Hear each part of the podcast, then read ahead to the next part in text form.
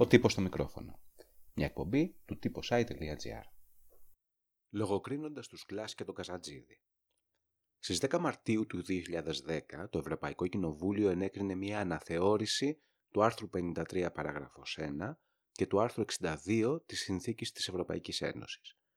Επειδή όμως ποτέ η εξουσία δεν εννοεί ακριβώς αυτό που λέει, η ρύθμιση εμπλουτίστηκε με τρόπο που να λειτουργεί λογοκριτικά.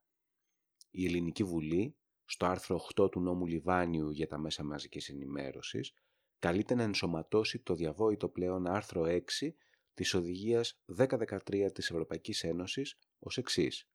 Οι υπηρεσίες οπτικοακουστικών μέσων δεν πρέπει α. να εμπεριέχουν υποκίνηση σε βία ή μίσος εναντίον ομάδας ανθρώπων ή μέλους ομάδας, ιδίως λογοφύλου, φυλής, χρώματος, εθνοτικής καταγωγής, ηθαγένειας ή κοινωνικής προέλευσης γενετικών χαρακτηριστικών, γλώσσας, θρησκείας υπεπιθύσεων, πολιτικών φρονημάτων ή κάθε άλλης γνώμης, ιδιότητας μέλους εθνικής μειονότητας, περιουσίας, γέννησης, αναπηρίας, ηλικίας ή σεξουαλικού προσανατολισμού και β, δεν πρέπει να εμπεριέχουν δημόσια πρόκληση σε τέλεση τρομοκρατικού εγκλήματος σύμφωνα με το άρθρο 187α του ποινικού κώδικα. Ο νόμος λογοκρισίας στα χέρια της εξουσίας μπορεί άνετα να λογοκρίνει το μισομουσικό φάσμα ή ακόμα και ταινίες. Εμπίπτει άραγε στην κατηγορία της δημόσιας πρόκλησης σε τέλεση τρομοκρατικού εγκλήματος στο Eat the Rich των Motorhead ή ο στίχος «Να σου δώσω μια να σπάσει άχβρε με γυάλινε για να φτιάξω μια καινούρια κοινωνία άλινε» της ευτυχίας Παπαγιανοπούλου που τραγούδισε ο Στέλιος Καζατζίδης υποκινεί σε βία ή μίσος η ρήμα του Λέξ ενός από τους σημαντικότερους ράπερ αυτή τη στιγμή στην Ελλάδα είμαι από τις περιοχές που κάνουν προσευχές να πέσουν οι ιδέες από τις μηχανές ή στο ίδιο κομμάτι, το Βιτόριο, ρουφιάνει στα περίπτερα λίτε στα λεωφορεία, ξεχασμένη χουντική μέσα στα συνοικιακά κουρία.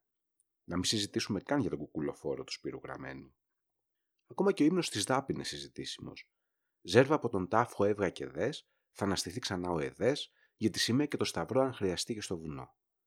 Φυσικά, η λογοκρισία που επιβάλλεται, ειδικά στην εποχή μας με το μανδύα της ανεκτικότητας, δεν στοχεύει γενικά, αλλά ειδικά, και συνήθως στοχεύει σε ό,τι αμφισβητεί την κατεστημένη τάξη πραγμάτων.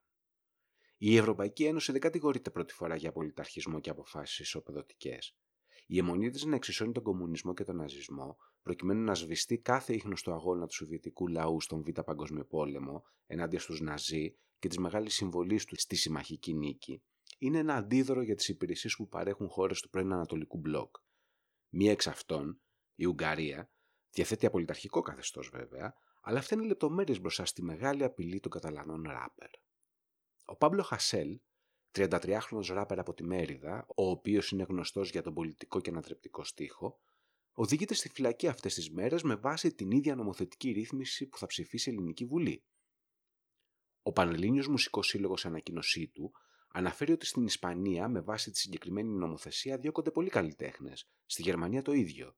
Η επίκληση και σύνδεση του νόμου με τον δρομονόμο μετατρέπει την νομοθετική ρύθμιση από μια θεωρητικά απλή υπερβολή πολιτικής ορθότητας σε διοκτική κίνηση κατά παντού υπόπτου, σε εποχές που είναι έτσι και αλλιώς ταραγμένες. Ο χώρος του πολιτισμού είχε πάντα τρόπους και φίλτρα που απέκλειαν τις μισανθρωπικές παρουσίες ή τη διάδοσή τους. Ωστόσο, Δύσκολα, για παράδειγμα, ένα τέτοιο ιδιώνυμο θα γλίτωνε τους άνδρες και τις γυναίκες από περιστατικά παρενόχλησης, όπως αυτά που σωρεύονται τελευταία στο ελληνικό πολιτιστικό στερέωμα. Αντίθετα όμως, μια τέτοια αντιδημοκρατική ρύθμιση θα μπορέσεις να δημιουργήσεις έναν απονευρωμένο πολιτισμό που δεν θα παρέχει κανένα μέσο κρίσης στο κοινό για το τι είναι απελευθερωτικό και τι προσβλητικό ή και επικίνδυνο. Δεν συζητάμε ότι με αυτόν τον τρόπο ποινικοποιείται θεωρητικά το 90% του punk και κάπως ακόμα μουσικά είδη του metal, αλλά και στίχη του Λιβαδίτη, του Κατσαρού, του Πατρίκιου. Η εξουσία δεν καταλαβαίνει από συμβολισμούς όταν θέλει να προστατευτεί. Φανταστείτε όμως, αν ο Τζίμι Πανούσης, για παράδειγμα, το μακρινό 1981 δεν συλλαμβανόταν στην καρδίτσα μαζί με τις μουσικές ταξιαρχίες για βλασφημία, μεταξύ άλλων για το στίχο Στη Βουλή στα έδρανα, Αχ και εγώ να έκλανα, που έγραψε ο σημερινός κυβερνητικός υπάλληλος και υποψήφιος της Νέας Δημοκρατίας Γρηγόρης Ψαριανός, αλλά με βάση κάποια αντιτρομοκρατική ρύθμιση που ή θα τον έβαζε βαθιά στη φυλακή ή θα τον εξωθούσε να εγκαταλείψει τη μουσική. Ακούσατε τον τύπο στο μικρόφωνο. Μια εκπομπή του τύπος i.gr.